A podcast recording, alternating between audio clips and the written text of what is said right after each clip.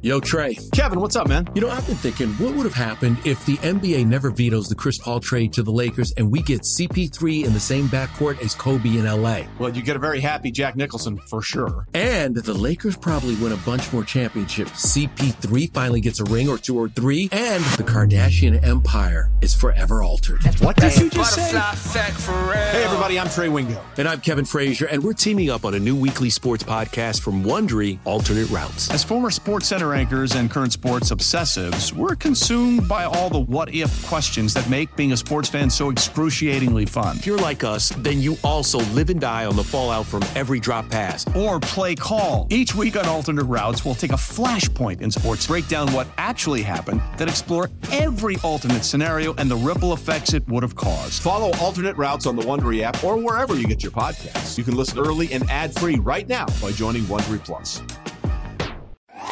It's a Stinkin' Truth podcast. Quick hit. Last week, for instance, Miles Sanders, he averaged over almost six yards a carry, Mike. And you know how many carries he got? 15. So you're doing nothing to mitigate your quarterback's issues. You run a lot of intermediate routes. There's not a lot of short routes involved. There's not a lot of quick answers for your quarterback.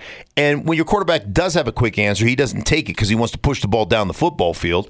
And, you know, I mean, like one time I'm watching a film, I go, I don't care how many times you pat that thing, it's not going to burp. It is not a baby. Like, get the damn ball out of your hands, Carson Wentz. So there's a lot of issues on the offensive side of the ball. I honestly don't think that Doug Pederson is really helping them from a play calling standpoint of looking at their issues honestly and getting them into into better stuff to actually kind of help them along the way.